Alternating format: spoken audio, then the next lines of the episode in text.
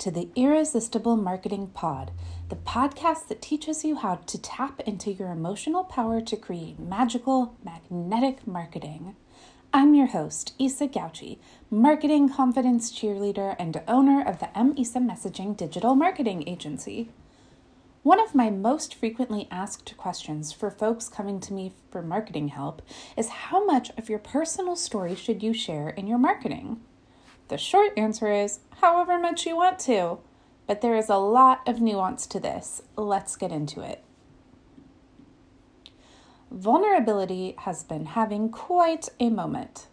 From Brene Brown breaking down how there is no courage without vulnerability and no creativity without failure, to RuPaul telling the queens that showing vulnerability helps the audience fall in love with them, to the topic of a thousand marketing conference keynotes, we are really getting the message that vulnerability is relatable.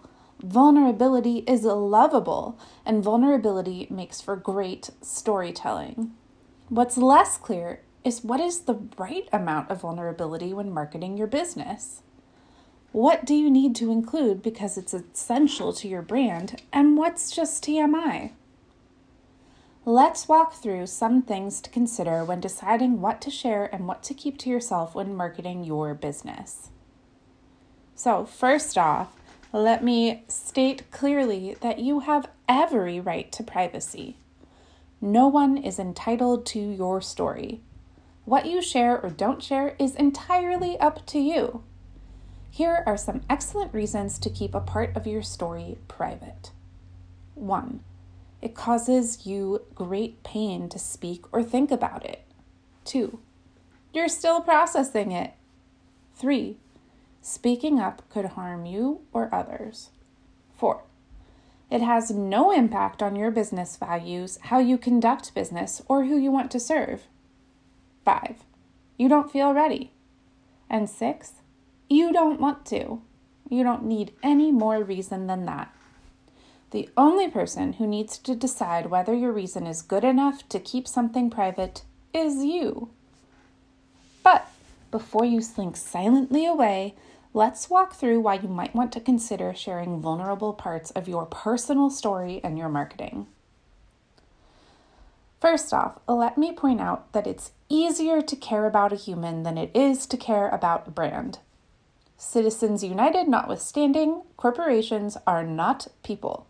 They don't have bodies, nervous systems, childhood traumas, hopes, dreams, feelings, mental health struggles, pain, and joy the way we humans do. In other words, a brand is way less relatable than a person. This is why influencer marketing is a thing. This is why celebrities have wildly successful corporate ventures and why Rihanna could literally tell me to buy anything and I absolutely would. People are very susceptible to suggestion from the people they admire. This is also why any marketer worth their salt is going to be on you to get testimonials and other forms of social proof because customers are inherently suspicious of marketing. They are much less likely, or excuse me, they are much more likely to trust a person's personal recommendation. If you want customers to relate to your brand, you have to give them someone to relate to. Often, that someone has to be you, my dear small business owners, especially if you're in coaching or consulting or another service based business where clients will be interacting with you directly. So, you do need to share enough for ideal customers to recognize themselves in your offer, in your brand, and opt in.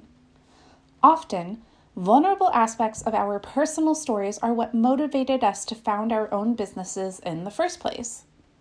Not sharing your why makes that origin story a lot less compelling. It also makes it harder for the people who are best suited to be served by you to recognize that you can help them. Here are some examples of how powerful founders have shared their personal experiences to build community with people going through something similar. The Ad Girl's mission to put more money into the hands of more women was all the more emotion has all the more emotional resonance when you learn of co-founder Jennifer Spivak's journey from domestic abuse survivor to CEO of a wildly successful all-female ad agency. Oh, and they donate 5% of their profits to FreeFrom, which helps domestic abuse survivors achieve financial stability so that they can leave and never go back. Spivak's openness helps other women with similar stories feel safe working with her and, in, and eager to support her endeavors. And apologies if I said that last name wrong. In another example, Victoria Albina's openness about her own years of struggle with codependency and people pleasing make the advice on her feminist wellness podcast uniquely encouraging, relatable, and without a hint of judgment. Clients feel confident enough that she understands their struggles and will respond to them with compassion to make a substantial investment to work with her.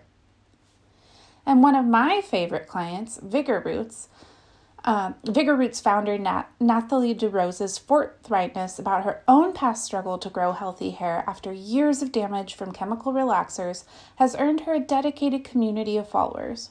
Her DMs are full of pictures of scalp conditions, thinning edges, and traction alopecia sent along with requests for advice. Even if no other hair growth treatment has worked for them before, people are willing to incorporate Vigor Roots Root 22 serum into their daily routines because they trust the results DeRose and her scores of happy customers have shared.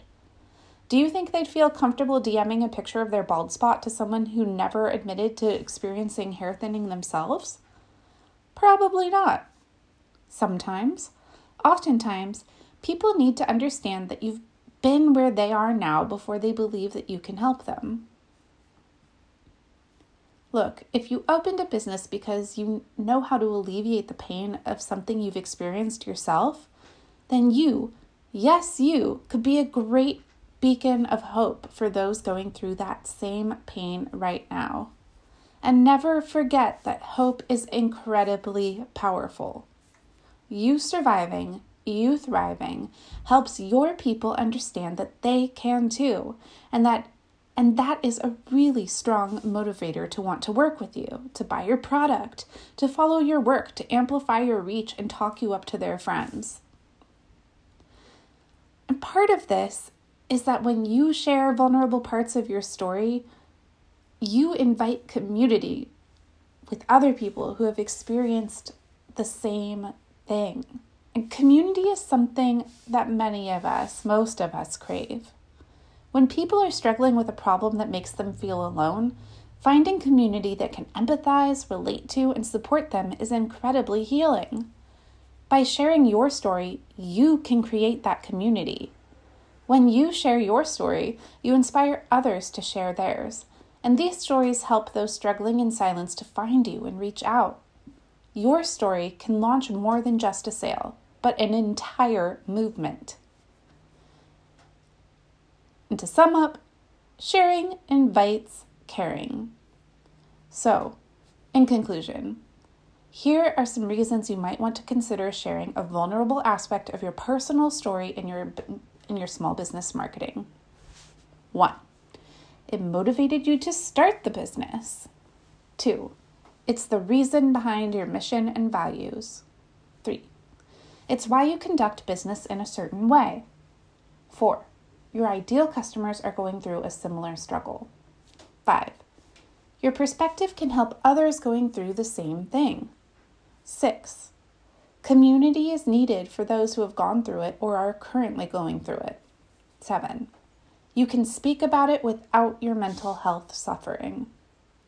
Your story is so powerful don't let shame be the thing that stops you from using it. All right. I hope you got something out of that episode. Please DM me, love DMs, let me know what you thought of this episode. And if you are ready for your marketing to stop feeling so emotionally fraught, if you want to have a never ending flow of creativity and confidence so that you can show up, make offers, and get sales, join me for Club Content Cauldron, a four week creative container this March 2023 designed to get your marketing poppin'. In this supportive and festive creative community, you'll get marketing support, cheerleading, and a whole host of friends to inspire you Celebrate the marketing you create and give you expert feedback to hone your messaging, but only when you want it. Oh, and there are prizes and optional dress themes. It's a whole month's worth of your best marketing ever and cheerleading and creative community for only a $249 investment. This is one of the most accessible ways to work with me. And when you sign up, you will be gifted my Tarot Spreads for Confidence and Creativity and be admitted to the private Club Content Cauldron Facebook group where you can start asking me questions and getting expert marketing feedback on your content right away. So, you could technically make back your investment in the group many times over before we even start to meet. To learn more about Club Content Cauldron, hit up the link in the show notes and feel free to reach out with any questions. That's all for today. Thank you so much for joining me uh, for this episode. It means so much to have you here. If you enjoyed this podcast and would like to keep them coming, please consider leaving a five star review on Apple Podcasts to help others find this fabulous free resource. Keep up with all things irresistible marketing by following at MISA Messaging on Instagram and signing up for our newsletter at misamessaging.com. And you can follow me on Instagram at Marketing Confidence Cheerleader. All right, love you. Bye.